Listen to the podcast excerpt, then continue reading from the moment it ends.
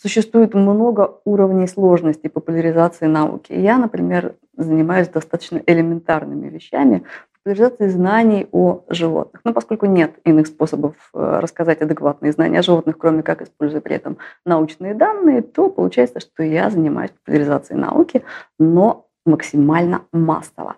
И это на самом деле очень важно. И меня чрезвычайно смешат все обвинения в упрощении, потому что нет никакого иного способа прийти к высоким уровням знания, кроме как подняться туда по лестнице все усложняющихся вопросов. И обвинять кого-то в том, что «Ой, вы делаете слишком просто, вы все упрощаете», это все равно, что говорить, что пятая ступенька важнее первой. Это можно говорить только в том случае, если вообще не понимаешь, как формируются научные знания.